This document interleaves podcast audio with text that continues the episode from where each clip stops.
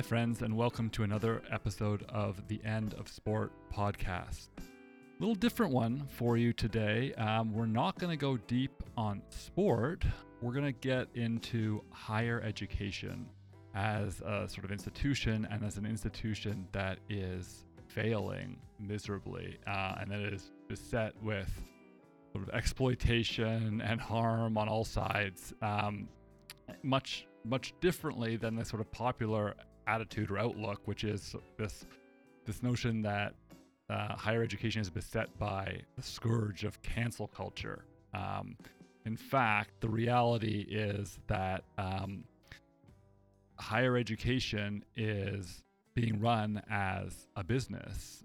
Uh, and as such, driven by capitalist imperatives that are destroying the experiences of students uh, who are left with crushing debt. Um, it's destroying the experiences of the teachers at universities, most of whom don't have job security or a livable wage, creating a really dystopian hellscape that we are delighted to share with you today.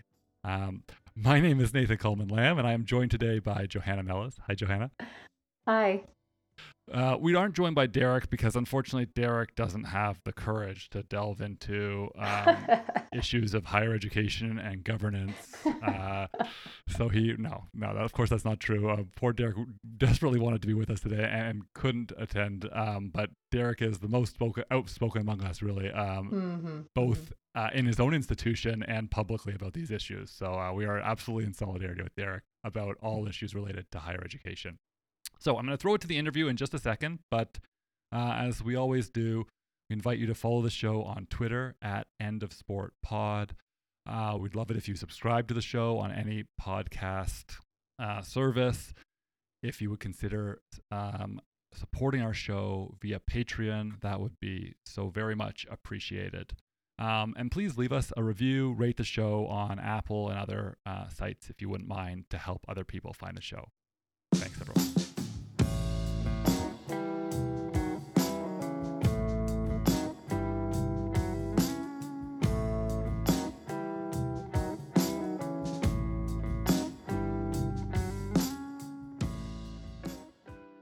Asheesh Kapur Siddique is an assistant professor of history at the University of Massachusetts at Amherst. He is a historian of early America, early modern Europe, and the British Empire whose research and pedagogy explores the role of collecting, managing, and using knowledge to the history of state formation and governance. He has articles published in numerous scholarly journals and is working on a manuscript entitled Rule Through Paper Archive and Language and the Governance of the British Empire. He has also written a really blistering analysis in Teen Vogue about higher ed institutions' capitalist culture of governance, which will which we will definitely be talking about today. And I have to say, if, if listeners are looking for someone who is is is on board with making very bold and really necessary critiques of higher ed, please follow him on Twitter, and we'll include his Twitter handle in the show notes. Um, Asheesh, we are really really excited to speak with you today. Welcome to the show.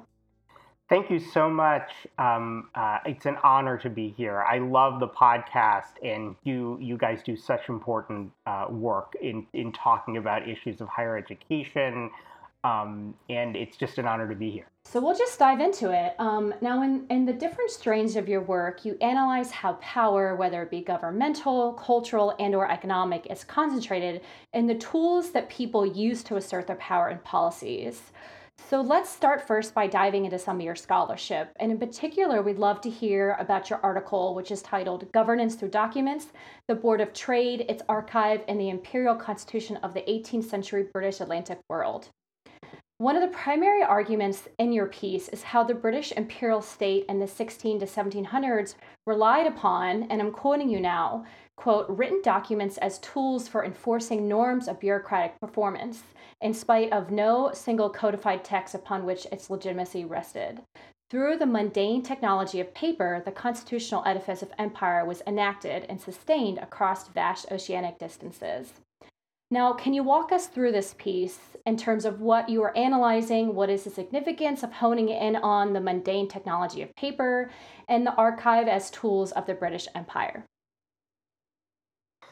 Yeah, um, you know, I I came to this. This was a this was kind of one of the first articles that I wrote um, out of my dissertation, which was a, a history of paperwork um, in the in the early modern British Empire.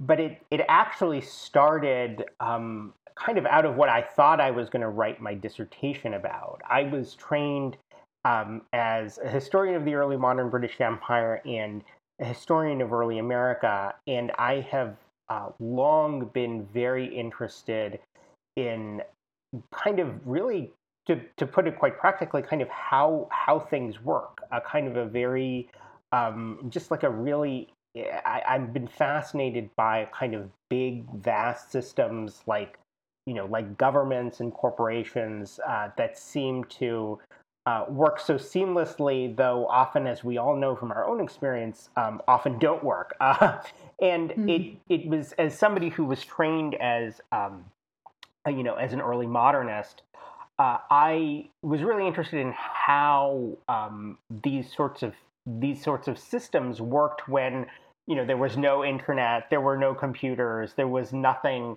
Um, there, there were no there were none of the kind of technologies that we use to organize um, uh, systems of information. And so I actually this article probably took like really the more than probably eight years to write in the sense that the the origin kind of came out of what I thought I was going to write my dissertation about, which was um, questionnaires in the early modern British Empire. I had discovered um, uh, when I was initially doing some um, sort of kind of some pre-dissertation research um, that all kinds of institutions um, in sort of early modern Europe were using something that that we are kind of very familiar with, in which we encounter all the time. You know, questionnaires, um, things like that, just ask you a bunch of questions in order to to to to gain data. Um, and I, as I kind of had been doing my initial um, training as an early modernist, and, and was sort of reading for for my qualifying exams and doing um, a field on the history of knowledge and the history of information, I became really fascinated by these documents, and I was kind of not initially um, going to just write about government, but I the first archives that I went to um, were bureaucratic ones, and I kind of just stayed there. Um, and in this piece, I is builds out of kind of a discovery that I made there, which were of these um, questionnaires that the that um, uh, British imperial officials were sending to governors in um, and other imperial officials in um, the American colonies during the 17th and 18th centuries to try to, um, it, it, would seem, gain information that they didn't have in the metropole. But as I hmm. Found, the more that I was looking into them, a lot of what they were actually trying to do was to try to uh, kind of remind people of um, of what their of what their political responsibilities were, um, and so. Uh, in part, uh, what I uh, find interesting about the, the project and about the piece um, is that when we look kind of at these kind of very mundane sorts of technologies, we see, um, I think, first of all, that a lot of our um, assumptions about how uh, uh, um, about what it kind of means to have a modern form of political knowledge are mm. um, are perhaps uh, uh, uh, uh, you know perhaps need some interrogation in the sense that you know today we we always seem to be looking for kind of better ways to produce more accurate forms of political knowledge whether that's through statistics or some other form of data collection and the truth is that in the early modern period, people were actually thinking about um, political knowledge in exactly the same way. They were trying to find mm-hmm. other kinds of technologies to do that. And in some sense, our quest is not um, is not a new one. And and perhaps mm-hmm. the technologies that or and, and modes of knowing that we see today as being um, authoritative will come to be critiqued in the same way that we may look back on you know early modernists sending you know, handwritten questionnaires and be like, gosh, how could you think anything that was going to come out of that was going to be good data? Yeah, no, and you know, as I was reading your piece, and then as I'm listening you uh, provide the answer, which I, I think that your point that sort of these um, forms of gaining knowledge, but also asserting power and governance, right, that they're not new and that they're ongoing. And I mean, even in my research, when I look at um, how the International Olympic Committee tried to sort of had tried to communicate and enforce policies in the Eastern Bloc during the Cold War and, and, and everywhere, it's not just the Eastern Bloc, but w- worldwide, is that they had to do it through correspondence, right? And they don't actually have kind of people on the ground to implement policies and to ensure that their policies are being enacted. And in fact, their people on the ground are the people that the IOC like sort of nominated and eventually later on elected to represent the International Olympic Committee to these countries. And, and, and they don't want these people to be government figures for the national governments that they're working with. But of course, like you know, the separation of kind of culture and politics is, is never what we want it to be. Um, so I just found that really interesting, sort of how compromising and how difficult it is. And, and obviously that this is the Cold War, right? This is not the, the, the context you're talking about. So I just found that really interesting. Yeah, and you know, I mean, I think that it points to, I mean, whether we're talking about like an early modern state or a or a modern body like the IOC or even you know the modern university. I mean, I think one of our experiences of bureaucracy, and I think that maybe this is sort of the unconscious of uh, the article, my article, and the unconscious of maybe a lot of my research is that there's always this. We we we are we you know bureaucracies sort of um, they they say to us, you know, here are some rules, and if everybody just followed them, you know, things would work seamlessly. And yet, one of our experiences is that actually, even when we follow the rules uh, in bureaucratic systems, they actually don't work seamlessly, or or they may work they may work to actually enforce. Um, you know, kinds of hierarchies and forms of power that that are actually quite um, you know, uh, noxious and coercive. And so, you know, maybe I think that that partly my own perhaps um, experience of various kinds of bureaucratic systems, including, you know, maybe the university is maybe the sort of unconscious of of the piece. Um, and I, I think it's something that as as people who you know are part of one of the, the, the great bureaucracies of both the early modern and the modern universities. I think that there's a lot um, there's a lot um, for us as um, you know as people who who work in universities and think and think about universities a lot um, to sort of consider. Absolutely. And actually, that is the best possible segue to the next question, which is sort of, you know, like, I mean, you started to talk about it, but I'd love to hear about it more. Is that given that your expertise is in the early modern period, sort of how did you come about your critiques to, um, to and about higher ed? Yeah. Um, so I, um, so in some ways, I think a lot of that came out of my own um, experience of uh, uh, um, of sort of being involved in um, union organizing when I was a graduate student at Columbia University um, between uh, 2009 and, and 2016. Sort of throughout the time that I'd been there, there'd been a lot of talk about um, the possibility of um, of graduate student, uh, uh, uh graduate worker organizing um, uh, uh in at Columbia and at, at, at in, within private higher ed institutions, which mm. um, this was you know this was still the Obama administration, and um, eventually the the Obama NLRB um, had had uh, made it possible for um, for for graduate graduate workers at private universities to organize, and um, sort of over the course, really, of many years of graduate of, of being at Columbia and talking to a lot of my colleagues and, and friends and other grad students about how we might be able to um, to, to, to organize and unionize um, in, in order to improve the conditions of, of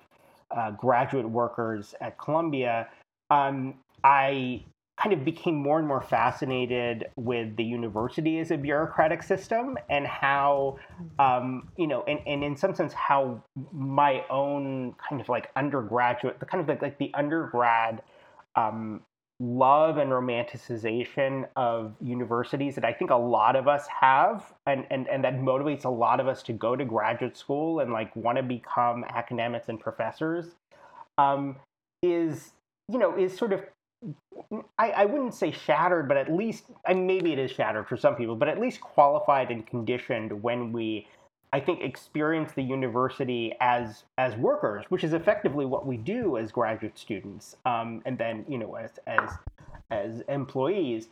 And I think that it was kind of at that interface of kind of the the student experience of loving knowledge, you know, and loving the classroom, and the kind of the graduate the, the kind of the graduate student disillusionment um, of the universities mm-hmm. and the interest in bureaucratic systems that I kind of began to sort of in the context of participating in, in unionization at Columbia, really, you know, try to begin to understand what what what higher ed actually was, um, you know, as the system, which kind of led into, um, you know, thinking, you know, realizing that that a lot of the um, a lot of the a, a, lot of the kind of the sense of differentiation that I think academics have from say like the for-profit corporate world is is perhaps more um, uh, it, it, needs to be more qualified um, and and is perhaps more illusory than we would think. You know, I had I had no idea actually that you were so involved in, in graduate worker organizing. Uh, I, as you were talking, I was sort of thinking it was, it's uncanny in 2008 2009 um, i was on strike at york university in toronto Ooh, um, yes. as a member of uh, CUPE 3903 and i mean there's just there's a lot of kind of ways we can jump off of those sorts of connections but just beginning with what you were describing I, it does seem to me based on my experience based on your experience based on what i've seen elsewhere in the academy that probably the single most progressive force in higher education today is graduate worker organizing. Absolutely. Um, yeah, because I mean, graduate workers are, I mean, you know, actually, to backtrack from what I was going to say, there's a way in which what graduate organizing does is from the beginning, it allows us to kind of shuck that very problematic identity that so many academics have that they're not actually workers, right? Yes. And by the way, there's so much analogy to sports here, right? Yes. This way in which these are privileged occupations. These are things like where sport is play and, and academia is learning or yes. like, or, you know, the, the life of the mind, things that are not supposed to be so quotidian, right? They're passionate. Right. They're not quotidian like work. And so people actually in that context resist the identity right they don't even want to say i belong in a union with other working people because it's like i do something different than they do right yes. it's just not the right fit for me and so there's like a, a sedu- they feel a seduction towards the paternalism of the academy yes. Yes. i saw that here coming from york uh, right. And I, I, do want to get into more of these dynamics, but coming from York, a public university in Toronto, and, and by the way, in the same city as University of University of Toronto, fancying itself to be right. an Ivy of the North, right? right? And York not claiming to be that, like a, a very radicalized faculty, yes. especially with a different kind of identity. And so, like for us, it was sort of like a, you know, it was like the water we would drink, the the, the mil- labor militancy and radicalism. Um, and then I came to Duke, and I love my colleagues, my specific colleagues. We are yes. we are non-tenure track um, right. in the program I work in, um, and we are unionized, by the way, which right. is another thing we can get at. Yes. Uh, but it was fascinating to me because so many of my colleagues ending up even in a non-tenure track position a postdoc-esque position at the time at a place like duke that means that so many are coming from ivy type environments right? right. That's their pathway. And like the discomfort that they felt with the antagonisms that came with the recent unionization that had just occurred yes. it was like it, it just felt wrong to them. Like they almost like a, a toxic and inhospitable work environment. Yes. and i was looking at them like what are you talking about? These are our bosses. Yes. Of course we're having a conflict. That's what we do here here. Absolutely. Yeah, it's the hardest. I mean, it is honestly, and I feel like this maybe gets to the core of why, um, you know, I mean, this is something that we all, I think, talk about so much on Twitter, which is like, well, why is it so hard for, um, especially like, academics, but really, I'm talking really specifically tenured academics to like express basic solidarity with graduate workers who are organizing around you know around this country. Um, and why is it just like so hard to get um, to get academics to see themselves as workers, especially those who've kind of been in the system for a long time and maybe didn't have the experience of um, you know of, of organizing as graduate students? And I, I really think that there that it gets to exactly what um, you, you you say which is that you know we we think of the university as something exceptional to you know the the the political economy of capitalism even though it's just it's shot through with it you know and that is and, and it shapes everything about how the university runs. I mean, once you really realize that it is a business, um, a lot of things make sense, and yet we are we we are always kind of having to combat that sense that you know what we do is not work. It's this um, you know it's this high it's this thing that is sort of exceptional to um, to the economy when actually it's it's right and, and it's embedded in it and and even those of us who eh, there's so many people in the academy who sort of like know how to uh, think structurally but like when it comes to thinking about their own working conditions it's like oh you know it's like uh, we need to look in the mirror here a little bit. Yes. Yeah. No no no question about that. And I, I mean the other lesson i learned about during that kind of york experience um, which i think I don't see it all in the US context. Like basically what's happening is I feel like the labor politics that were happening in Canada in the 2000s. Yes. That's what I, I came to the States a decade, kind of sort of like a decade later. The same exact thing was playing out yes. down here that was playing out in Canada. But in Canada, the universities had been long unionized. Faculty are unionized. Yes contingent faculty are unionized, graduate workers are unionized, everyone's unionized. Yes. Um, and so what that also meant, by the way, and there's a, there's a lot of strands to this, but like that the the union busting industrial complex yes. in Canadian universities is something that I think most Americans would not believe. Like, oh, we know that like Proskauer Rose, whoever gets hired in the U.S., yeah. like we know what happened um, at Yale, for instance. Right. Um, you know, Gabe Winant has spoken out of his experiences as an organizer at Yale and yes. being put on the stand and the absolutely right. wild stuff that happened there. But like at York, it's not even that they have the big law firm, for instance. It's that like they have a huge fleet of administrators whose job is like hmm. full-time union busting, right? It's like right. the lawyers are all on staff at the university. The money that could be going to pay the workers is actually going to pay the bureaucracy that crushes the workers. Exactly. So like you go on a three-month strike at York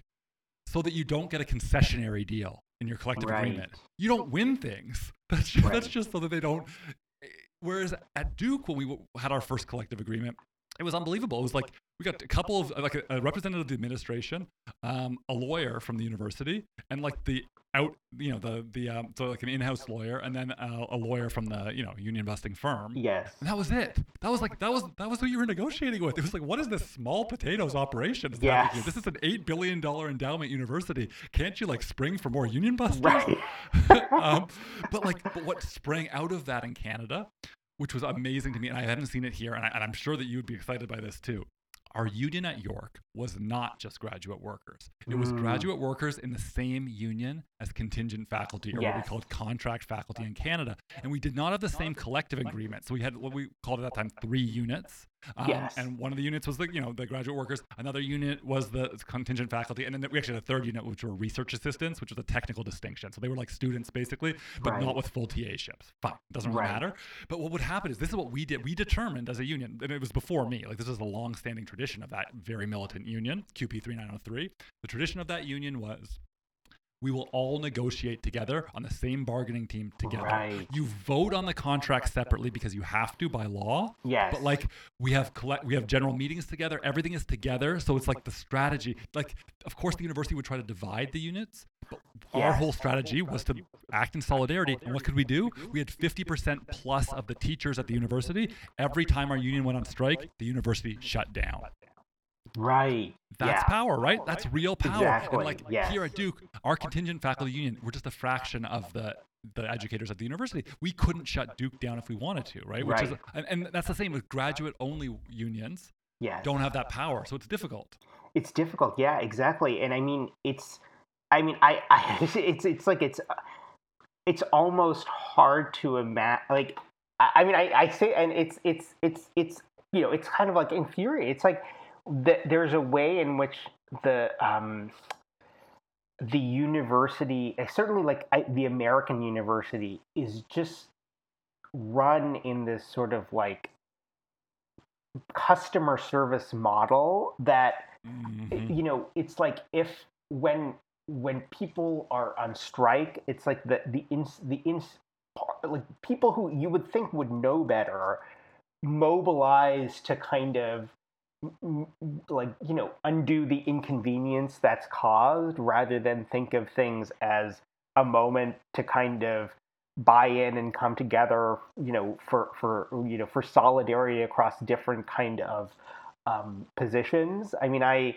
i remember i mean at columbia you know, there was just like people, you know, a lot of professors were like, you know what, if if when people go on strike, I'm just gonna, if TAs go on strike, I'll just do the sections myself. And it's like, no, you know, oh, like yeah. you should, you you need to say like you you are a worker, you know, you're a worker, even if you are some tenured big name chair of this, that, or the other, and you're you know you're you you are part of this collectivity um, and you know you need to show solidarity with um, with your colleagues. And that um, i think in part because so many you know people who've really been in the academy for a long time and, and i think especially um, who maybe came of age in the academy sort of in the era of you know you know neoliberalism um, have, have find it very you know have find have found it very hard to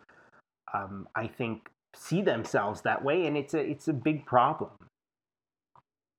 Yeah, and and I just wanted to chime in because I, I I think so I'm, I'm, listening to your experiences about working in the grad unions, and at University of Florida, we had like a lo- pretty long-standing graduate union that I didn't like. I mean, I paid my dues as soon as I could and did all the way through, but I didn't really pay attention to much of what they were doing, literally until they would fight for us, and they would, and like they, I don't remember them winning us like major gains, but it was still like the university is trying to drastically cut our health insurance and the union ensured that they would continue to give us the like one teeth cleaning a year you know that, that we should have had which which maybe wasn't maybe wasn't like a raise but was still huge you know was still huge. And and so i remember like when i realized on twitter that like other schools didn't have unions i, I couldn't believe it and it's and it and i don't know it seems to me like it, it's maybe a little bit more rarer for there to be graduate student unions at, at, at ivies or private schools and i could be wrong um, but but just kind of seeing people talk about like oh we we created a union here and i'm like you didn't have one before? And then the other thing is that like we had at, uf we had a bunch of faculty who came from like i came from ivy and and kind of settled at uf they a lot of them were not pleased to be at uf but it was a job or whatever. Um, and some of them had experience at like berkeley in the 60s and they were pretty you know pretty much much older than the rest of us and they would they would kind of you know talk about their experiences in the 60s and 70s and how much they fought. And then when it came to like graduate students like kind of talking about the challenges of being a graduate student sometimes the response would be like oh well it's better than what i had it which was just like so crushing and and like and it wasn't the like respect of like right we fought hard and you should fight hard too because it should be better than what it is for you. And i don't know if it's like a defeatism of being in higher ed for so long or the precarity of academia or whatever but i just remember feeling that felt really off but i couldn't quite pinpoint it until i really got involved in twitter and kind of understood more of the conversations. Yeah i mean absolutely. I mean i think that there has been you know, I mean, I think that, and I, you know, I, I, this certainly probably started well. This certainly started well before my time, but um, I mean, I remember it, it, it has long felt to me that, um, it, you know, I think that it, maybe it's the competitiveness of the job market, um, and mm. and I mm. think actually that has a lot to do with it. That has mm. kind of made people really see themselves as um, I, mean, in some sense, as sort of like um, free agents and um, and individual actors um, in a in a competitive um, sphere where you know if if if I win, if I get a position, you know, if if I don't get this and somebody else gets that, that means I'm a I'm a I'm a loser and they're a winner. And so, you know, actually academia is about, you know, competition and jockeying for positions and and power. And and, and I think in, in some ways that is in some sense like what the the the the the kind of the financial executives who in effect run academia want it to be. You know they want it to be this sort of um, competitive individualistic atmosphere. And i think that in part because our like our total edifice for thinking about like funding and advancement and like you know in within the academy is based on like individual competition and scarcity it, it becomes very hard to to see to kind of step out of that as a as an academic. And i think especially um, you know when you've been in it for a long time and and realize that you know yeah this is the system now it is not a good system but we could build a better one if we only realized what was going on that you know it's mm-hmm. not like if i get this grant or if i get this job um, that means I'm a winner and you're a loser. It's like, no, we should all have good paying jobs. There should be enough money so that people who want to do research and produce knowledge can do that. Um, and you know, it's it's a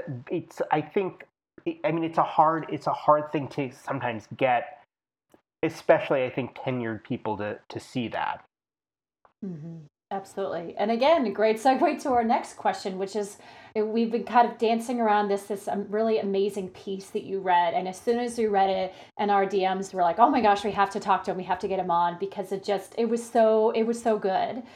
Um, and in this, and, and I have to say, again, please, please follow him.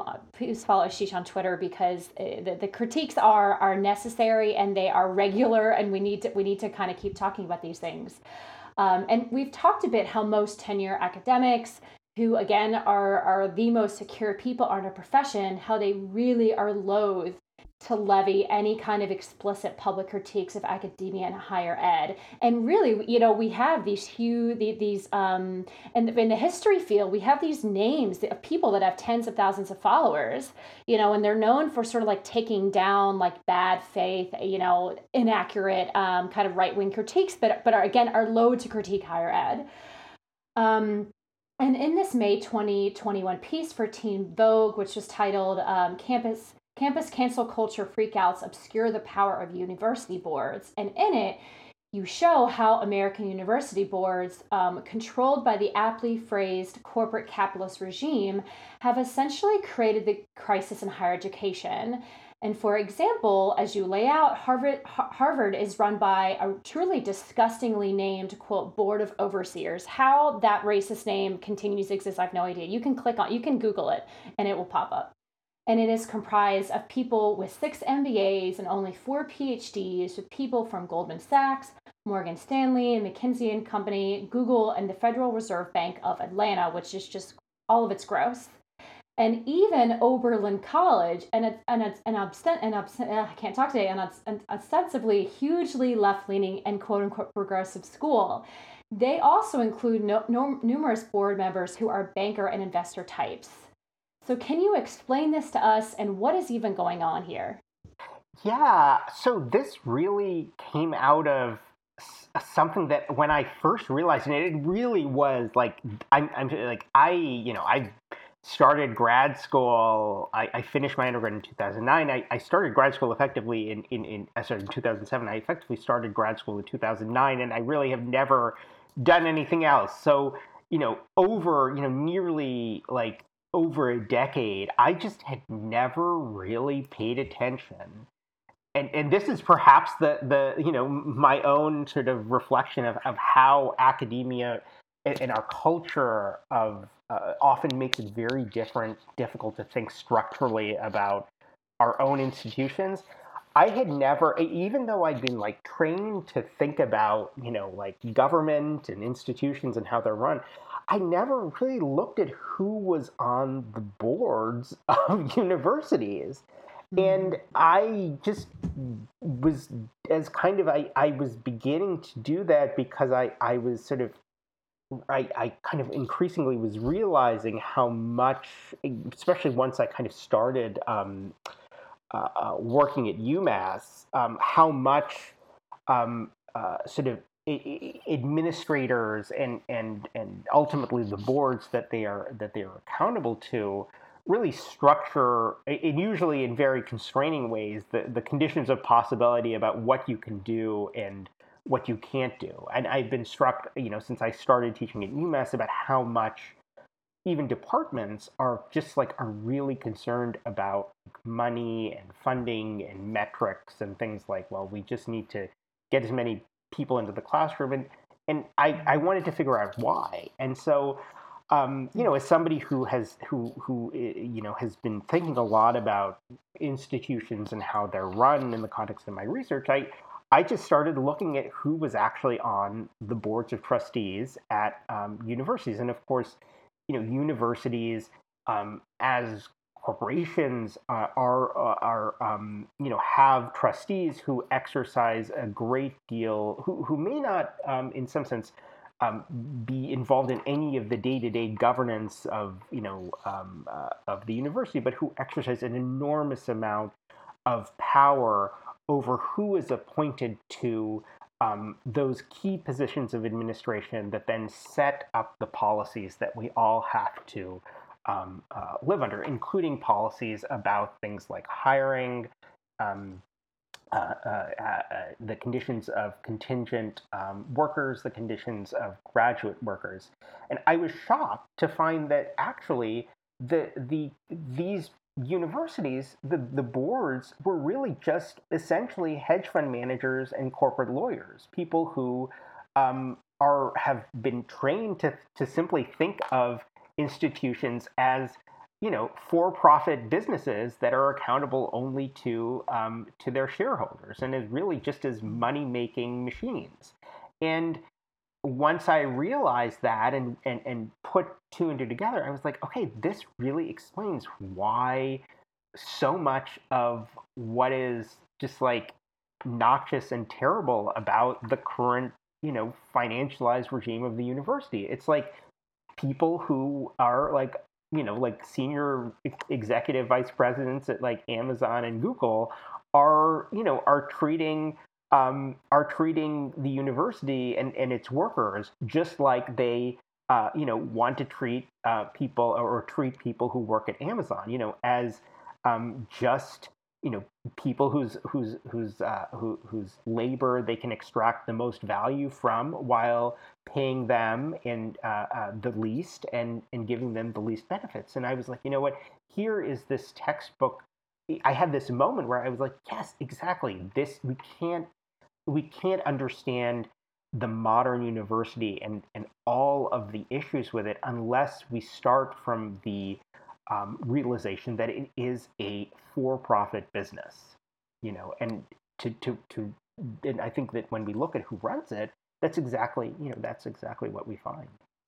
Well you know that may seem self-evident to you um, but i have to say that your piece unfortunately um, did engender a rebuttal from the media relations director at the University of Oklahoma. Um, so fo- I'm going to let folks, I'm going to be even handed here and let folks hear from the University of Oklahoma who wrote by way of rebuttal, quote, among this group, the OU Board of Regents also includes a former university president.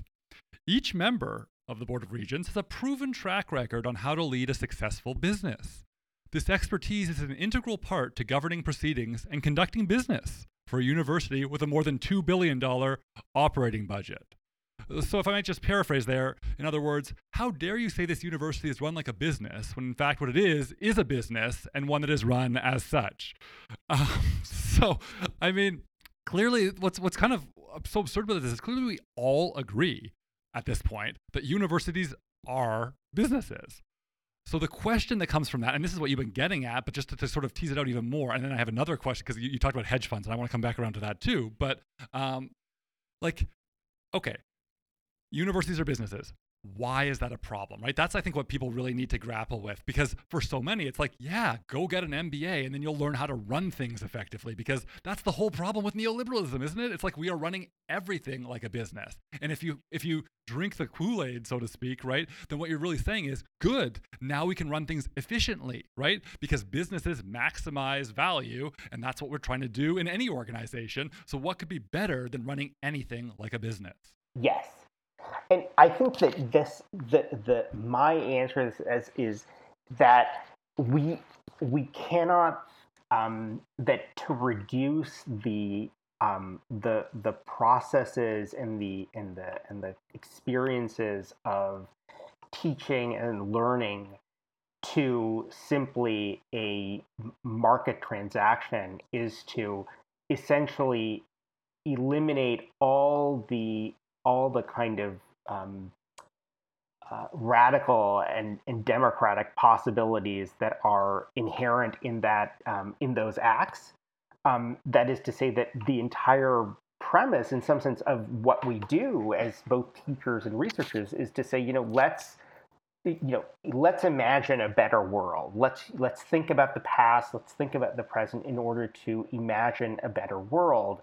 But if you think of um, if if you if you if you think of the university as a business, all that all that means, imagine a better world, is let's just make more money, um, and that to me is like that is that that's not just um, a radically, I think, reactionary vision. It's also to me a deeply undemocratic one. You know, I mean, because you know to to think of a university in a democracy is to think about you know what it would mean to um, to to build up the common good of all, and and to think about um, a university simply as um, uh, a a business is to is to quite literally say no, this isn't about the common good of all. It's about the particular um, financial gain of shareholders, you know, of the people who are just part of the of the, the narrow body of the corporation and and not others and that's just not what um, higher education, especially in a democratic society, should be about. It's about um, the common good, and so I think that that the, this discrepancy between what higher education is um, or should be um, and what and how it is governed really is is just this colossal problem. And i think that we as academics it's it's imperative and really urgent right now that we you know step up and articulate that. Yes yes absolutely. Um and you know and you were that was a very um eloquent and tactful response. Um and in part my, my follow-up is like capitalism is bloody dehumanizing and if you run anything like a business, what you are doing is you're just extracting value from people and then discarding their bodies on the side of the road. Like that is the point of capitalism. And that is what is happening to adjunct faculty everywhere. That is happening to graduate workers who are being, who are, right? Like they're being squeezed of all this value because those TA ships are dirt cheap. It's labor that's needed by the university. And is there a job waiting for them at the end of the day? Well, just an adjunct position that's even worse paid than the TA ship. Some of the numbers you hear, right? I, mean, I don't have them in front of me, but like when I first arrived and I was told what adjuncts were paid at some very prestigious. I was heard. I'm not going to name the university. I'm going to be slightly tactful myself, but at an exceptionally prestigious private university in the South, not named Duke University. Um, no, but I'm not. There's no, actually Duke. Duke has the best pay for adjuncts pretty much anywhere in the South, and, and we're unionized. So, uh, so I'm, I'm not making fun of Duke here. But like at another institution that would consider itself to be a competitor, right, a direct analog or competitor to Duke, they were paying something like. People need to hear this. If you're not in the university, $2,500 a course.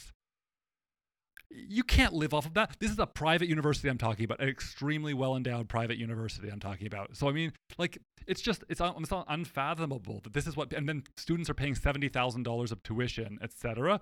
And then this is the, that's how much of it gets to the people who are doing the actual labor of providing them with an education. But there's another piece I want to get at. It's, just, it's the, you mentioned universities as hedge funds. Astra Taylor in 2016 has this wonderful piece in The Nation um, that people should check out. You're probably familiar with it. I want to actually read the title because the title is um, also worth reading. It's Universities Are Becoming Billion Dollar Hedge Funds with Schools Attached, which is a perfect turn of phrase. And she writes in that piece though the exact figure is hard to determine, experts I consulted estimate that over 100 billion, this is in 2016, it's probably gone up, over 100 billion dollars worth of educational endowment money nationwide is invested in hedge funds, costing them, get this, this is wild, costing them approximately $2.5 billion in fees in 2015 alone. And then she says the problems with hedge funds managing college endowments are manifold, going well beyond the exorbitant, some would say extortionate fees they charge for their services.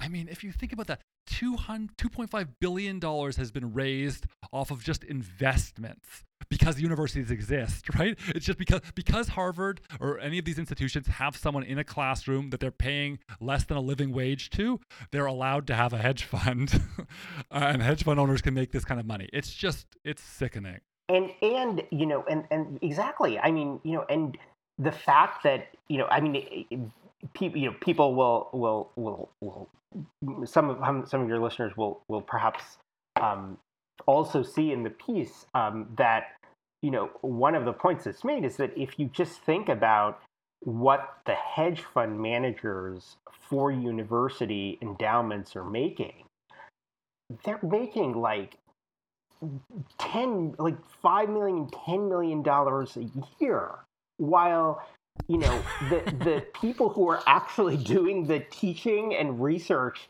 that ostensibly like students come to the university for and which the university actually like gets all its cultural capital and prestige from are making like barely barely minimum wage if that. I mean can like this is like people talk about amazon as as an evil corporation because of how much jeff bezos makes versus what you know somebody who actually works in an Amazon um, shipping center makes. Th- I mean, this is just as terrible a discrepancy. You're right. You know, that's Nick Saban money. These exactly. uh, these hedge fund managers are making. That's wild, actually, when you really think about it. You know, I mean, it's not just like it's the.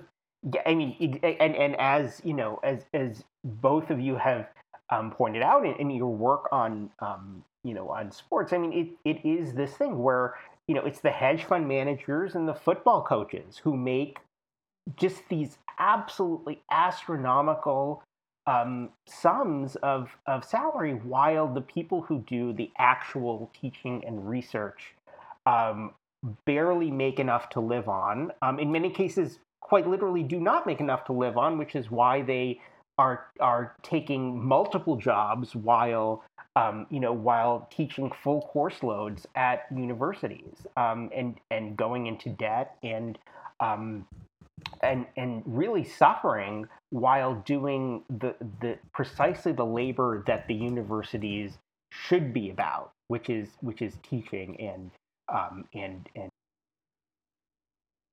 Absolutely. And, you know, just to add to the, the sport piece that you added here is that, I, I mean, a lot of people claim that university athletic departments their finances are separate from the universities which that's a bit murky. It's like to some extent they are but then in a lot of ways they are not. And i also wanted to highlight that this piece that came out last week uh, with Sportico titled, and we'll put this in the show notes, titled College Sports Injected with Millions in Federal COVID Funds.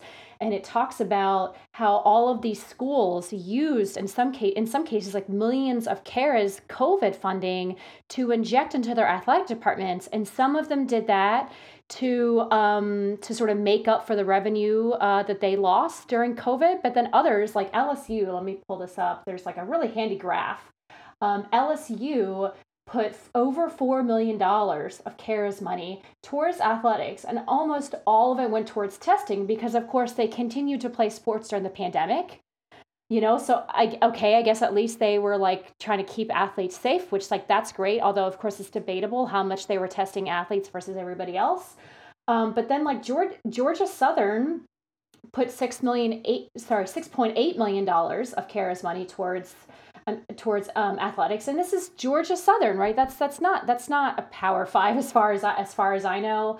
Um, I'm, uh, you know, it, it, just it just goes to sh- it's just one example of many about how you know if, if we're looking at the people who are performing all of the labor and their labor is being exploited and how they are not getting you know they're be, they're not getting adequately paid at all if, they're getting paid at all. And then of course there's the whole name image name image likeness which, which we've talked about in a lot of our episodes that we're recording this week about how NIL just allows universities to continue to not pay athletes to continue to be exploited, right? So like, you know, it's just all all hurtling towards like these are just corporations. So we're not even hurtling towards. We are these are corporations. Um, Absolutely. Um, which is just yeah. Mm-hmm. You know, and and I I think that that is um you know the especially I think that when you look at the I mean, I, I, in some ways, I think this is another example, like the the the way that universities have used COVID relief funds, and especially in relation to the athletic room, is you know yet another example, in some sense, I think of how to go back to some of the things we were talking about earlier, how the pandemic has really, I think, brought into relief for a lot of people just how much injustice there is in what is ostensibly, you know, in the university, what is ostensibly sold to us as, um, you know, a democratic space and you know and, and sort of like a, a, bedrock of democratic society which which it should be. But at this point in some ways it, it is actually a place where a colossal amount of inequality and um, you know and structural oppression is being produced you know whether that is in the in the treatment of contingent and adjunct faculty, the the anti-union sort of the, the, the anti-union and anti-organizing wars that that um, that administrators are waging against um, against uh, graduate workers, contingent faculty, or you know the the the, the really abuse of um, uh, COVID relief funds, taxpayer dollars um, that universities have engaged in. I mean, I think it really um, points to, uh, you know, and of course the the rush back to um, to in person uh, classes without any kind of adequate um, health and safety guidelines that so many universities are going are are um, are under. I mean, in many ways, the pandemic I think has become a moment where a lot of what is has often been hard to see. I mean, perhaps at least for the public, um, um, it has really kind of become very, very apparent and clear. Yeah, yeah, no question. Um, and I mean, so part of this, so we're laying out right all these challenges, and we were talking about the union piece earlier, which is maybe a little bit of a giveaway in terms of what, what direction we might need to go, circling back around to remedy. But before we do that, um, there's actually a really important part of your piece, the Teen Vogue piece, uh, and that Derek highlighted. I want to give Derek credit for this. Derek really wanted to be here for this conversation and couldn't at the last minute. So, but this is his question, so I, I want to give him full props for it um, because he's thinking a lot about faculty governance and working hard on the inside, right, to do something about it and be very outspoken. So I a lot of admiration for his work there. Um, so he says, in that piece, you highlighted how faculty once had meaningful power within higher educational institutions by pointing to the example of the AAUP. In 1915, faculty at American universities organized themselves into the American Association of University Professors, which is what the AAUP stands for, which championed academic freedom and significant faculty participation in the administration of appointments, peer reviews, and curriculum, a principle that came to be known as shared governance. Though, as you point out, it was resisted by administrators and boards of trustees for much of the early 20th century, the so called shared governance model was cemented within the modern university in the post World War II era. But from the mid 1970s on, as the historian Larry Gerber writes, this idea of shared governance was supplanted as the dominant model of university administration, as boards of trustees, provosts, and deans took advantage of neoliberal austerity measures and public funding cuts to higher education and asserted increasing control over the hiring of the professoriate. So, while we could talk about how the neoliberalization of higher ed has completely co opted any notion of collegial governance in our esteemed institutions of higher education, I think the question here is where does the model of shared governance sit currently? And how do you see collegial governance going forward as we begin to come out of this, or uh, at least we're moving into a new phase of this pandemic induced state of so called exception in higher education? Yes. And I think this is absolutely the key question. And I mean, my my fervent hope is that um, we move back to something that looks that that is um, at least as a starting point, perhaps for for more radical possibilities, at least uh, that looks something like um, you know shared governance. I mean, at, at, this point, we don't have we we just have um, corporate governance, and I think that there is there. I mean, there's uh, there we could talk for hours about that, but I think the, there are two points that I think I would make. I think that it is true. It is it is very true, and this is sort of what I highlight in my piece is that um, the the a lot of the the um, the way in which that shared governance model declined was sort of the the um, you know the the overlap between um, uh, board of trustees and administrative desire for power within the university, and then you know right wing um, state legislatures and, and governors, and then of course the the um, you know the era of sort of Reagan federal government cutting funding for higher ed um, that that sort of helped um, uh, uh, uh, cement the kind of this this this decline of faculty governance. But I think also, and you know, it is it is partly I think a result of you know academics kind of not thinking of the increasingly not thinking of themselves as workers um, and of thinking of themselves as sort of you know scholars just sort of locked in the library or, or in offices and classrooms just thinking about ideas and sort of leaving the the sort of so-called dirty work of administration up to um, up to professionals. Um, and I think the the future really I think roots sort of is is is hinges on academics re realizing and, and, and thinking of themselves as workers and to and, and imagining the university as a worker run space not a man, not a kind of a manager run space which is exactly what you know has happened um, and I, I mean, I really think that if we don't if we don't move in that direction, and, and again, in some sense, I think the onus is really on us as um, as faculty members, as teachers, as researchers to to get organized and to assert that.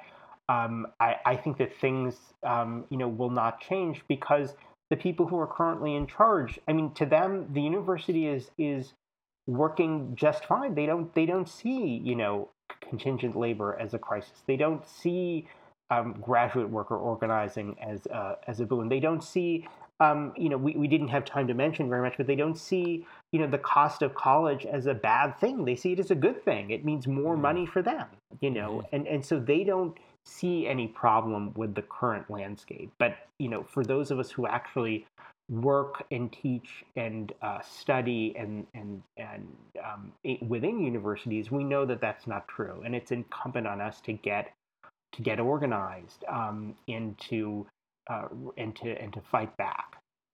Yeah, a, couple thoughts on that because one, one aspect that's just always we were talking about the college sport piece. You can only make the argument that there is compensation in college sport based on these exorbitant tuition fees, right? Like in, in Canada, where and I've been coming back to this a lot, but I mean, I paid six thousand dollars a year of tuition at the University of Toronto, which fancies itself to be Harvard of the North.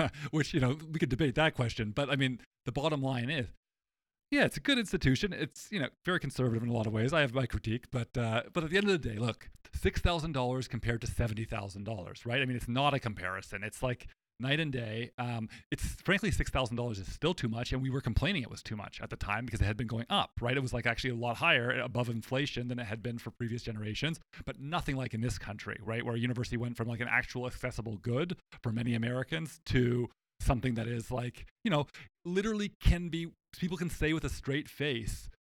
What do you mean you're not getting compensated in college sports? You're getting a seventy thousand dollar a year tuition stipend you're getting paid the big bucks. um, right. And so it's like, it's only in that context is that even coherent in the context where we're, we're charging our students, you know, such obscene amounts of money. Um, and, and by the way, you know how people don't even realize this, this is just me going on a tangent, but uh, because I just started back in the classroom. But I tell my students every semester, you know, at this university that I work teach at, they pay you pay for everything up front right like the university offers all these so-called amenities but they offered like you get microsoft word when you pay your tuition. So in other words, you have to pay whatever however hundred dollars many hundred dollars Microsoft Word costs. You just have for some reason you get to pay that up front, even though you didn't ask to do it. And then you better go and get the Microsoft Word put on your computer since you've already paid for it. But why is that happening, right? Like how many different things across the university are rolled into those $70,000 that you pay for up front and you don't even know that they exist. You don't even know you bought it. Exactly.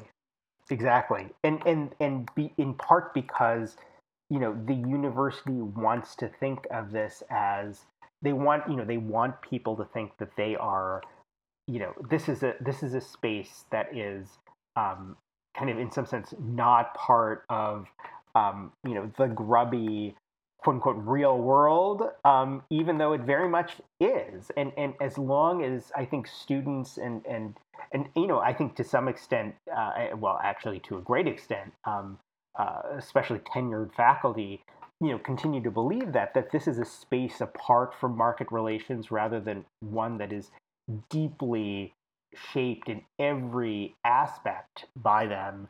You know, where we we we have uh, you know we we have a problem. Yeah. Uh, okay. So here's the other thing that before I went on that digression about Microsoft Word, um, you really had me thinking when you were talking about shared governance about one of the challenges that like is a bit more abstract for me because of my position which doesn't really lend itself to shared governance that there's not really a pathway but for for anyone who's on the tenure track like both of you um, you know it, it's a relevant consideration in a different kind of way right now um, and that is I get the unionization piece, right? I get like collective action and bargaining. I get how that leverages power against the university.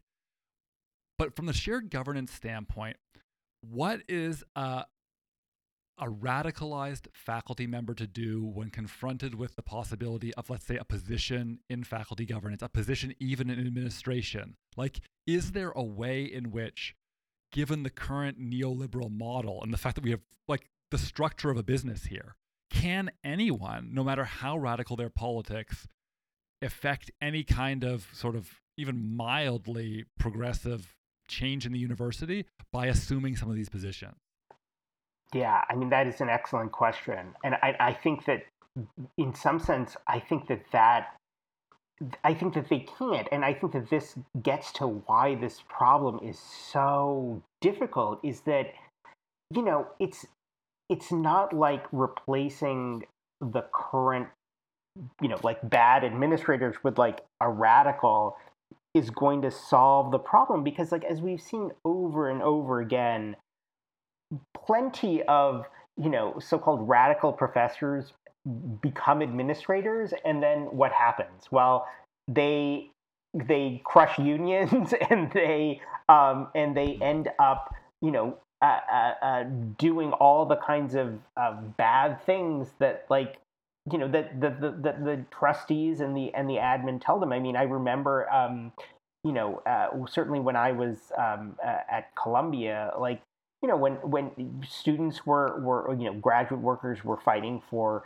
a union, and and you know the people in the provost's office were you know radical progressive historians like Nick Dirks and John Coatsworth, and they were you know they were adamantly anti anti worker, even though they had mm. themselves as graduate students been involved in um, you know in in union organizing, and and much the same thing happened when Dirks was the was the chancellor, um, you know, at Berkeley when when um, graduate workers and, um, and, and undergraduates were, were mobilizing um, uh, against sort of various kinds of austerity cuts and tuition increases. I mean, Dirks was, um, you know, Dirks was on the front lines defending um, all of these terrible policies. I mean, in a sense, it's a matter of structural change, not just getting, you know, better people into these positions, and that's, I think, what makes it so difficult.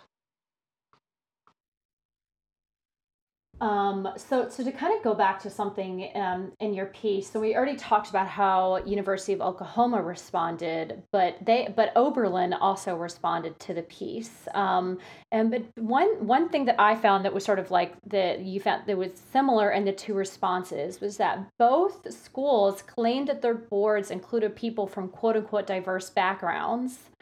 And and that's when they listed like the credentials and the indus- industry experience um, and, uh, of every person. So how is this yet another perversion of the concept of diversity and inclusion in higher ed? And really, just it seems to me like it's another example that quote unquote sort of DEI initiatives are really doomed from the start if they're using the language in this way. Yes. Absolutely, and you know those responses on certainly from the Oberlin one, um, you know, one of the things that that masks is the fact that, sure, there are a, there is a librarian on on the, the board of trustees, but well, how do boards work, right? And and they work by major, you know, they they have votes and they work by majority, you know, ma- majority vote. And so if the majority of the people who are on the boards are um, you know, of one view, and that view is, well, let's run this uh, university like a, you know, like Amazon. You know, they have um, they have the uh, they have the seats, they have the votes, and um, just sticking um, one librarian, um, you know, on the on the board doesn't sort of doesn't solve that problem. And this is, I think, um, you know, an, an example of how in some sense, a, a very neoliberalized conception of diversity. Well, if we just add, you know, if we just add one uh, librarian to the board, one person from a dissenting perspective, then we've achieved diversity or we've achieved our our, our goal. Um, actually, can work to undermine um, really radical the kind of radical structural change that we need. Um, and this has certainly, I think, been uh, been seen in a lot of DEI initiatives where um, you know the the the emphasis is often on well, let's just kind of um, you know let's let's create sort of um, a set of you know let's set it, create kind of a set of um, uh, perhaps you know like performances um, so we don't have to do the real work of structural change. Mm-hmm. Absolutely, and I, and I just want to be clear. When I say that like DEI initiatives are doomed to the start, this is not intended to critique necessarily people who work in DEI because I I do think there are some people who go into that field and like genuinely believe in the ability of their positions and their work to like affect meaningful change. Um, but as a lot of people point out, it's just putting on a band aid. And like you said, with the example of the librarian, I mean, A, it assumes the librarian has some kind of radical politics, which, like, I don't know, librarians can still be arbiters of knowledge and gatekeepers. So, like, I, I don't know, like, hopefully they're more sort of liberationary than that, but I don't know. Um, but, but even like having sort of like, you know, a DEI office or people who work there, or like the one librarian, that then is sort of con- you know their efforts are kind of like constantly defeated by the neoliberal corporatist uh, corporate uh, I can never say that word the corporation of the university right? Then it serves to sort of reinforce the idea that it should be run like a business and that our job is to make money right? Because we keep proving again and again the validity of these opinions because they keep winning out right? It's almost like it's it's um yeah so i just yeah i don't it's just it's just really interesting how even again there are like really well-meaning people i think who who who go into this work to do it but it's just when they're working within a larger structure that not only is corporatist but also white supremacist right? Like it's not like they're really going to be able to be allowed to do much. Right.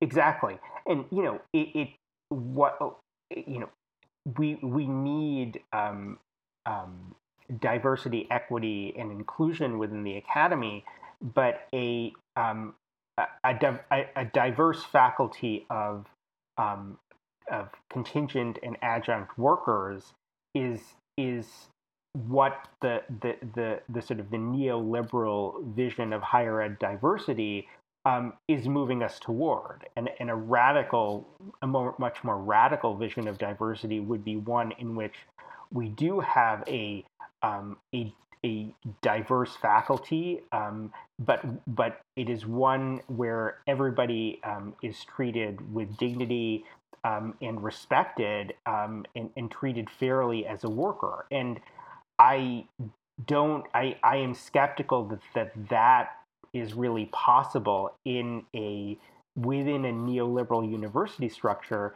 that is just set up to to treat people as um, simply essentially is simply expendable you know uh, um, uh, you know as expendable um, um, you know assets yeah no i think that's really convincing um, no question about it um, i kind of want to steer us a little bit towards now the um, dystopia that we're living. We, we were gesturing towards it earlier, but dystopia that we're living in higher education right now, thanks to the pandemic.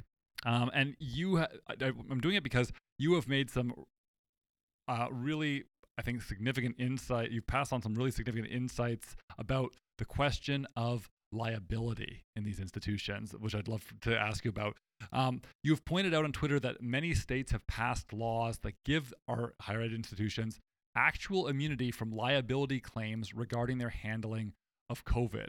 Uh, can you just lay out for us what does that mean? What does that look like? Yeah, so I I I actually and and I I, I look was was very surprised to to learn this and also very surprised that it hadn't really been um, uh, reported very much, which is that it seems like over this last kind of year and a half, a number of state legislatures um, passed laws that essentially said um, that if um, if if universities, um, uh, which you know in, in many cases were not um, uh, uh, uh, uh taking uh, either adequate um, steps to provide um, um, to, to provide safe working conditions and learning conditions had been granted um, immunity from, um, from, from civil liability by state legislatures. Um, and this was a story that I was um, uh, really very surprised to learn. But um, in fact, uh, the um, numerous states, including you know, Georgia, Michigan, North Carolina, Ohio, uh, have passed uh, uh, laws that protect um, institutions against um, uh, COVID 19 lawsuits um, unless you can um, establish that you had you know gotten it because of some wanton or, or, or misconduct on the part of the institution. And these apply to universities in many states.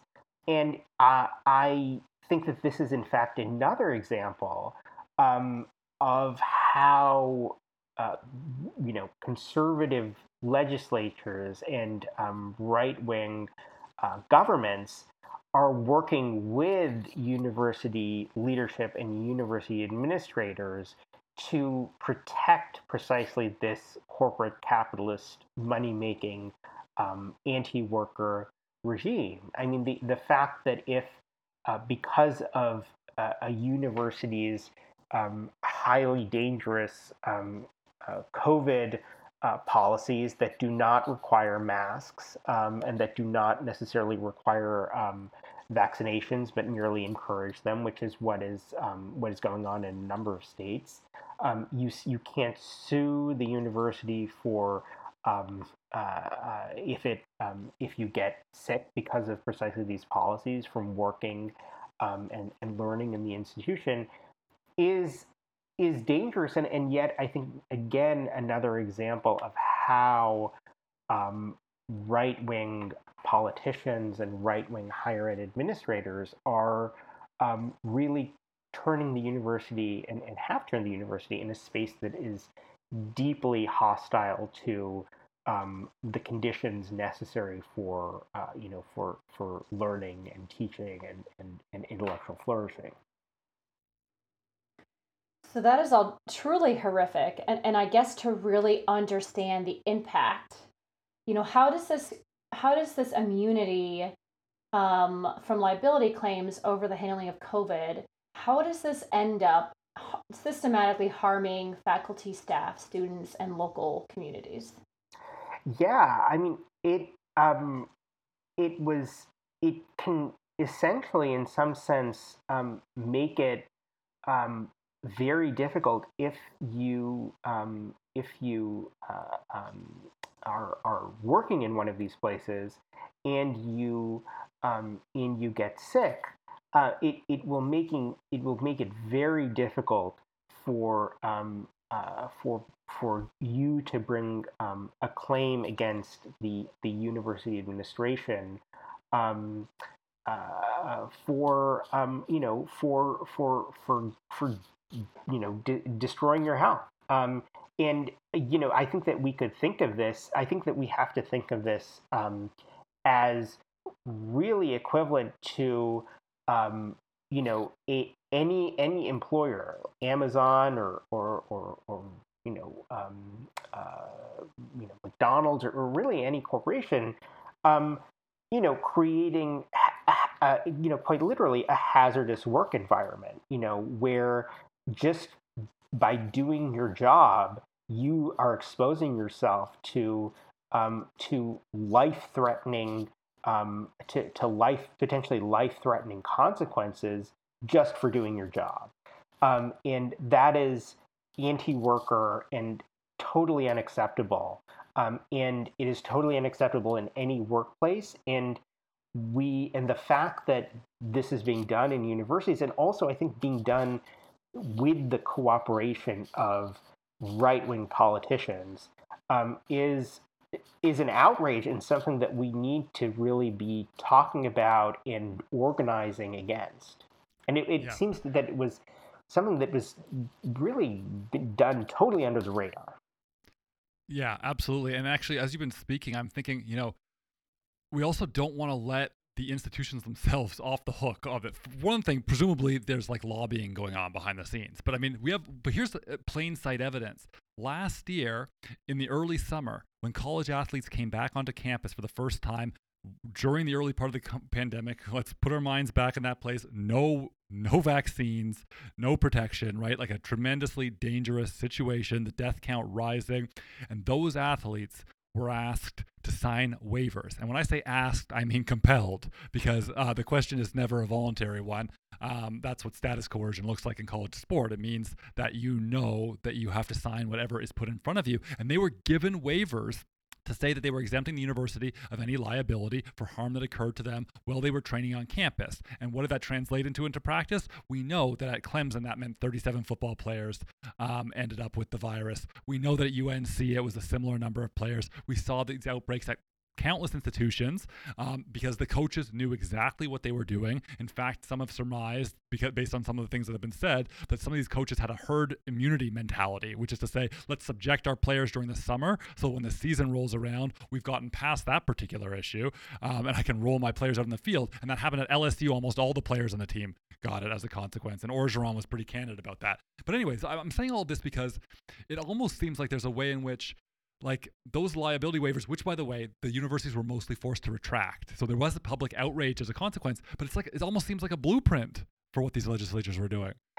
And I would only just add that that that listeners should know and uh, that it was it, it was also a lot of the you know small liberal arts colleges that um, that really whose really selling point is that we're not like a big university in that we provide a really you know like focused caring experience on undergraduates they were doing the same thing. I mean i i i was just pulling it up that bates college um, in in august 2020 made you know had students sign one of these waivers that said i acknowledge and agree that by committing to attend bates college as an on-campus residential student I am voluntarily assuming any and all risks that, notwithstanding the college's best efforts to implement and require compliance with these prevention and mitigation measures.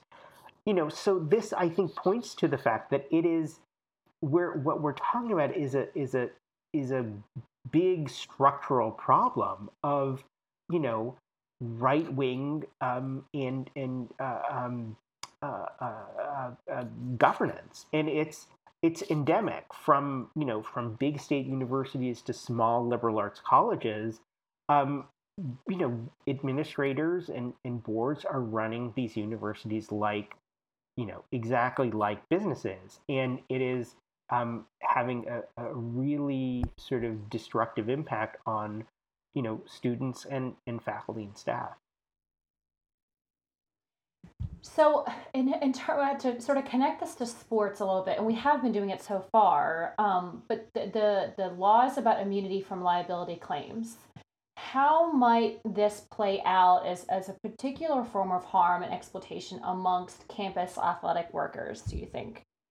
Yeah, I mean, I think that um, my, one of my concerns um, is that, in part because universities um, in, in, university management sees um, you know sees athletics as this like crucial um, money making opportunity that even if um, you know say for example big athletic uh, big college athletic events um, you know are are being held without social distancing or really without um, mask mandates or vaccine mandates they'll they they may become um, super spreader events. They may they may be um, uh, uh, really damaging a lot of people's health and lives, but universities will still try to go forward with them um, because they see them as just money making opportunities and are not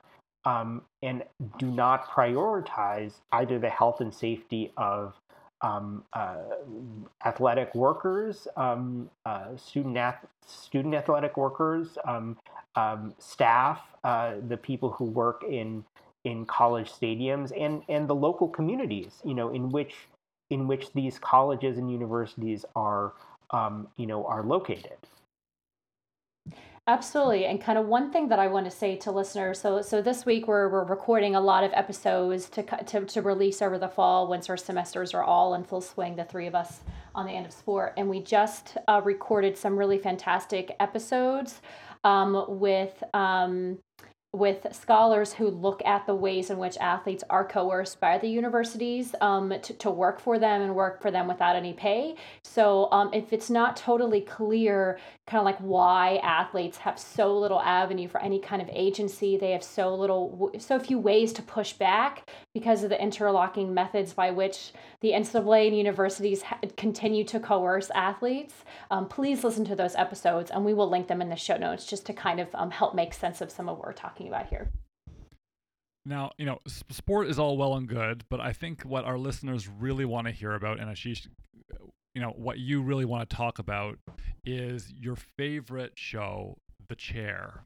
Um, yes. And how The Chair uh, really, I think, provides um, perhaps the best kind of representational pathway and hope for reform in the academy. Right. Can you just can you can you elaborate on uh, how the chair well, will save us? I, I I mean, as as as probably many of your listeners know, uh, Netflix um, has has given uh, you know has has has given the um, uh, uh, dramedy treatment to academia finally um, in this in a in a show that is really I think gosh it must have just premiered like this week um, called The Chair, which you know sort of is a is a dramedy about um, uh, about academics and faculty members at a um, you know at, at a small liberal arts college, uh, and uh, it's just like you know it's created this like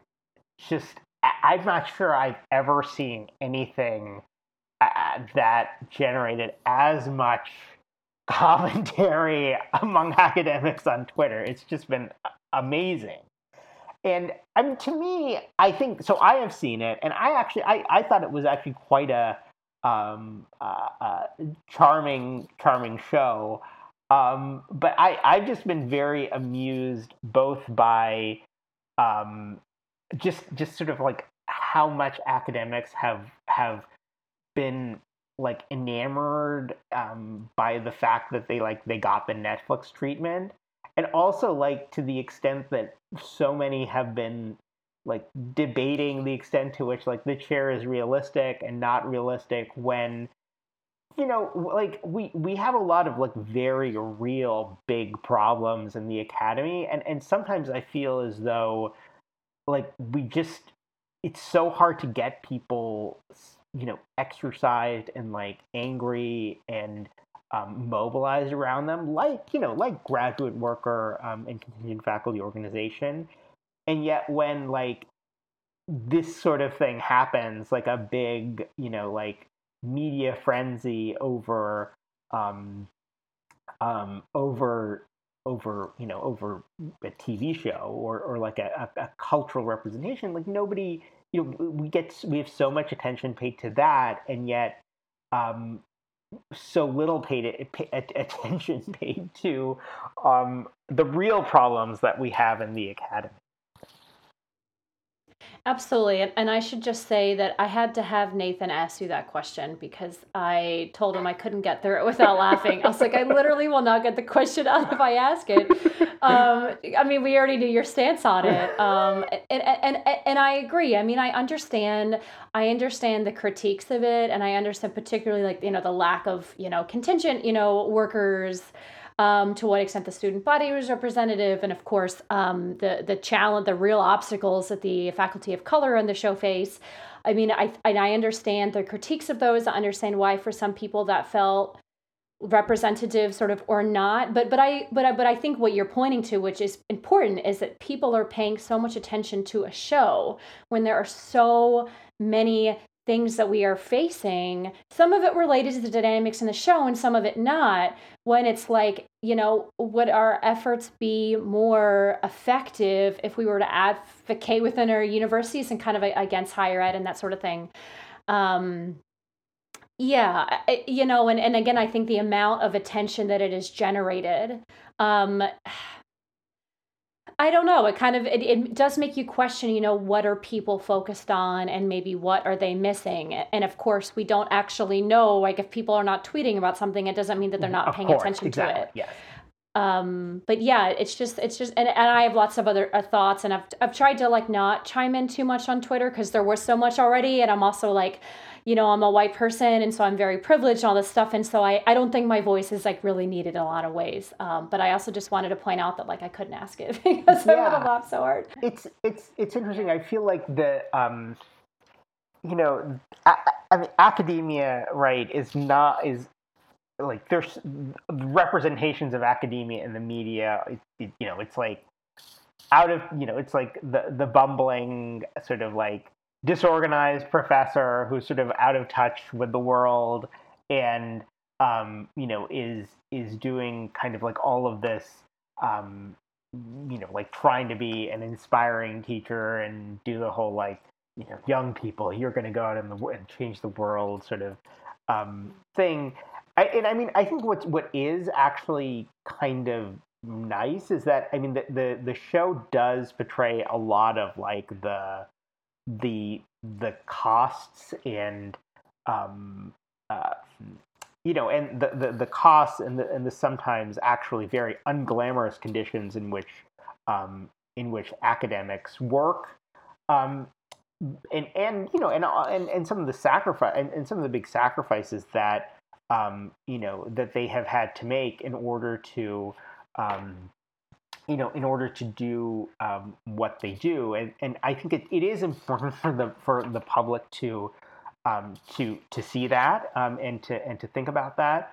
Um, but I, I do think it's important for I, I guess like I I just think it's important for us as academics to to to to to like to realize that there that there are you know genuine like very very live visceral visceral problems in the academy that that and, and that we actually can change if we put in the energy to organize and fight for them but i think that it can often be very hard to get people to actually do that and i mean you know i, I think that um, I think that both of you have probably made this point. I mean, I think uh, is sometimes you can see that a lot of the big name academics on Twitter, like they rarely tweet about tweet about labor politics or call attention to those kinds of issues in the academy, and and I think that that is that is really unfortunate because those are things that we that the public needs to know about, um, and that the public, which you know pays and taxes and subsidizes um, universities and, and, and goes to public universities need to know about and need to hear about and need to also join with us in the academy um, to make demands on, on administrators and on state legislatures for better working and learning conditions for everybody. And so I would my, my hope would be that if if the chair does anything, it like maybe moves people in that direction, but I'm not I'm not sure if that's actually happening. Yeah, um, I mean, I'm really glad that, that you brought that up about right the the inability of kind of big names on, on Twitter, and I know like some people don't like Twitter, and you know some people are like, oh, what's the point of having a big profile or whatever? But like, I think we can take it seriously the fact that people who have like tens of thousands of followers, right, that people do listen to what they say and they do take at least some of what they say really seriously, and the silence from some of these people is just it, it's so frustrating. And like in some of our dms we talk about when it comes to kind of like sports stuff and you know the, the the inability to kind of critique certain things. But i think especially the like anti-labor politics that are represented by their lack of engagement of it is so effing frustrating.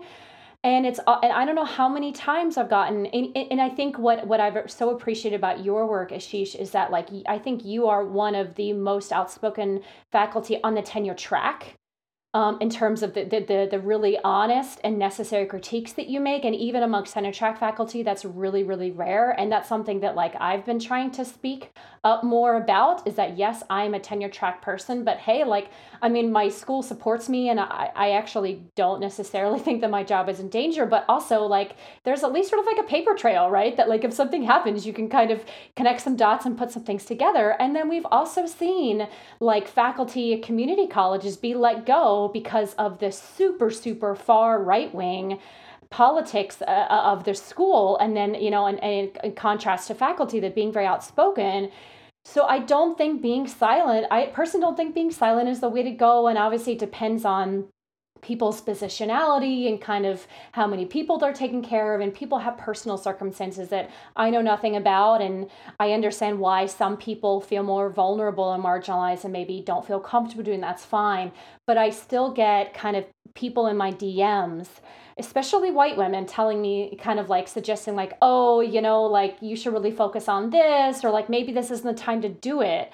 And I'm kind of just like stop you know? Like I, I understand that maybe this is perceived as being like protective but like stop you know? Like I, I do kind of know what i'm doing and there's a paper trail and like i'm not going to wait till i'm tenured. Like i think the whole like wait until you're tenure thing that has not borne out yeah i really think yeah. it has not borne out i mean i would also say that i i mean i think you know i mean i think that you know i, I don't I, like it, it, if there are any tenure track people who are who are worried about this. I mean, I think you know this is like this is sort of like our, our you know the the the if if we don't speak out now, um, I mean, tenure is already essentially a, a, a thing that is not part of I mean, increasingly just not part of academic culture as the vast majority of, of workers are contingent and are not um, and and the vast majority of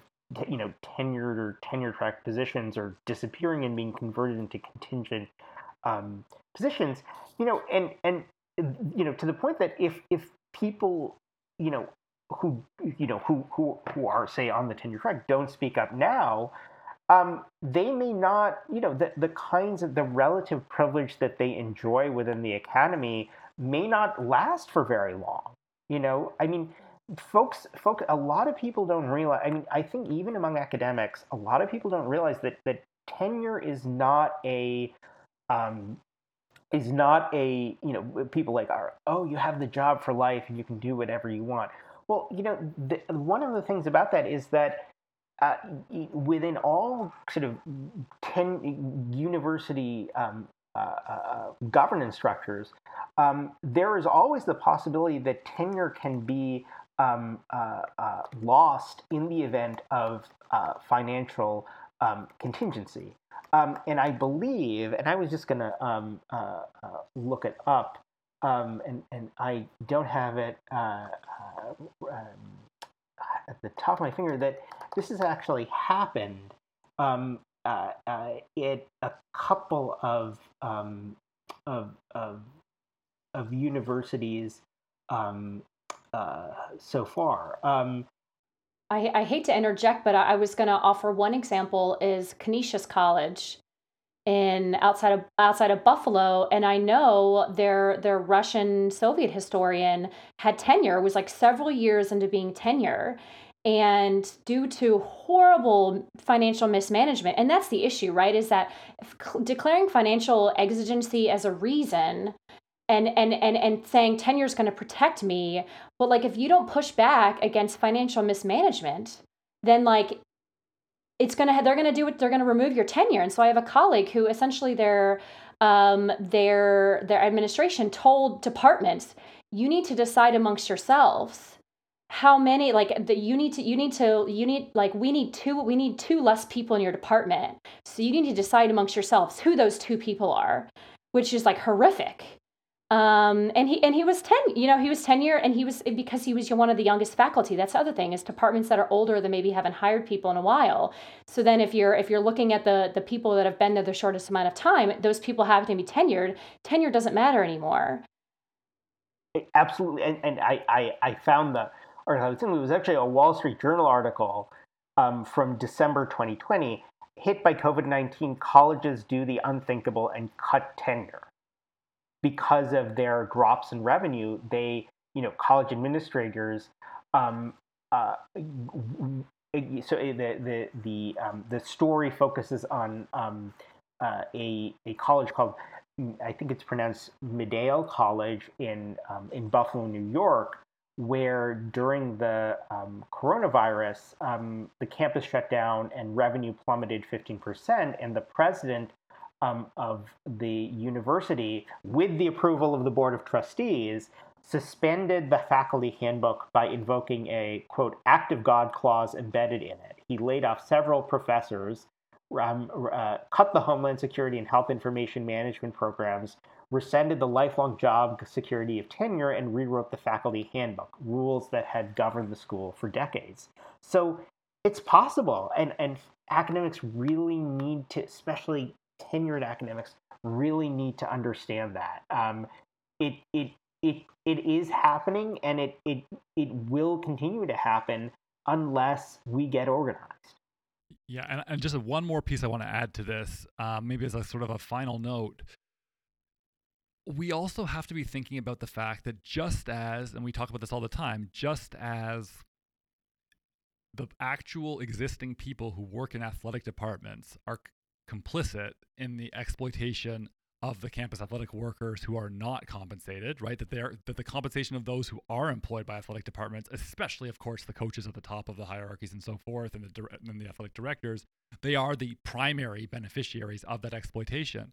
Well, we're not immune to that, right? On the academic side as well, and especially when it comes to grad school. Actually, in some ways, as because when it comes to grad school, we're talking about a situation in which people are being invited to enter into um, a, a kind of professional training for positions that don't really exist anymore. And along the way, oh by the way, we get to take your labor, right? For the for a minimal wage, we get to take your labor and use it to help the university run. And there's a way in which I'm sorry to say this like graduate supervision even has become therefore complicit in something that is deeply problematic. And there's also a way in which the alt ac industry right, which has grafted itself on, is also complicit in the fact that it's like trying. It's like it's it's a. I'm I'm trying very hard not to use a word that I'm going to try to avoid. It starts with G and ends with T, and there's an R in there as well. Um, I guess what I'm trying to say is because I'm trying to connect this to actually a really um, a, a, less polemical and more sort of insightful argument that you have made about the fact that grad school to higher ed that pipeline is not a viable path to implement leftist social change to combat neoliberalism, right? That that's not the way to go. And I kind of just feel like these things are all sort of playing out together. Yeah, I mean, I think you know, uh, in in in the context, especially I think of graduate school now. I mean, it, it, it you know, it is, and, and this gets like it is the structural problem. Like graduate like understandably right you know like graduate students are so worried, like from the minute they step into onto campus, right, about will I get a job? Will I get a job? Will I get a job? And the the entire culture of like departments and the university is like okay there's like you're not there are no jobs and you have to like work so hard and like really focus on your um, your uh, you know your work and your research in, in, in order to um, in order to get a job. And so like that is the point of being here. And you know by the way we're only going to give you like five years of really not very good funding to do it. And so it kind of creates from the very moment that people i think step on campus this like this sort of situation of emergency and of panic um, which redirects I think a lot of energy toward the kind of the individualistic I need to survive, you know, the academic rat race and and away from kind of the solidaristic no, like we need to all work together to change the these these conditions um, because the, the, the the fundamental pursuit you know of, of knowledge um, and teaching is a good one, but the conditions under which we're doing them um, and the structures that we're doing them are are really bad. And you know, I I think that my hope is that more and more you know graduate workers and and I think you know really especially tenured faculty or tenured faculty can really look to graduate workers and see that this struggle is is actually I mean it's it's really about them because their own working conditions are really contingent upon organizing. And you know as as we've seen with universities that have cut um, you know tenured positions and I was also going to bring up the fact that a lot a number of universities um, including some very very wealthy ones such as Johns Hopkins um, uh, suspended uh, retirement contributions to um, you know to to uh, to their um, to their faculty, which is which is a, a benefit that often only um, uh, tenured faculty enjoy having you know, the university um, contribute to your retirement, and, and those were those were suspended by you know universities like Johns Hopkins, which has a gigantic endowment during and the... another another one called Duke University. Yes, exactly. Duke, exactly right. And so uh, you know, my hope would be that this could be a wake up call to tenured faculty, which is like you, you know, you maybe it's a little bit hard, it may be a little bit harder to fire you, but universities are are are you know run by financial executives and corporate lawyers uh, can also make your life miserable, and don't think they won't if it ultimately helps their bottom line. And that's why you need to get organized, and you know be on the front lines with your grad worker and your um, contingent colleagues fighting back and, and using your relative privilege and power within the, within the academy to, to, to, to help change things and to fix things. Because ultimately, if you don't, uh, you know this this this ship is really going to sink, and you're going down with it. Absolutely. Well, that is a uh, not an uplifting, but a really no, important. That's a point, hell of a I note to end on. My God. Yes. I know, but God, Asheesh, thank you so so much for joining us today. This was such a again not an uplifting conversation, but such a necessary one. And I think and I think Nathan and I are just really fired up about these issues as you are too. And again, so so sorry that Derek couldn't have joined us because he you know, he's been doing this kind of stuff for a long time and really would, would have loved to contribute. So, Derek, you're here in spirit, but Asheesh, thank you so, so much.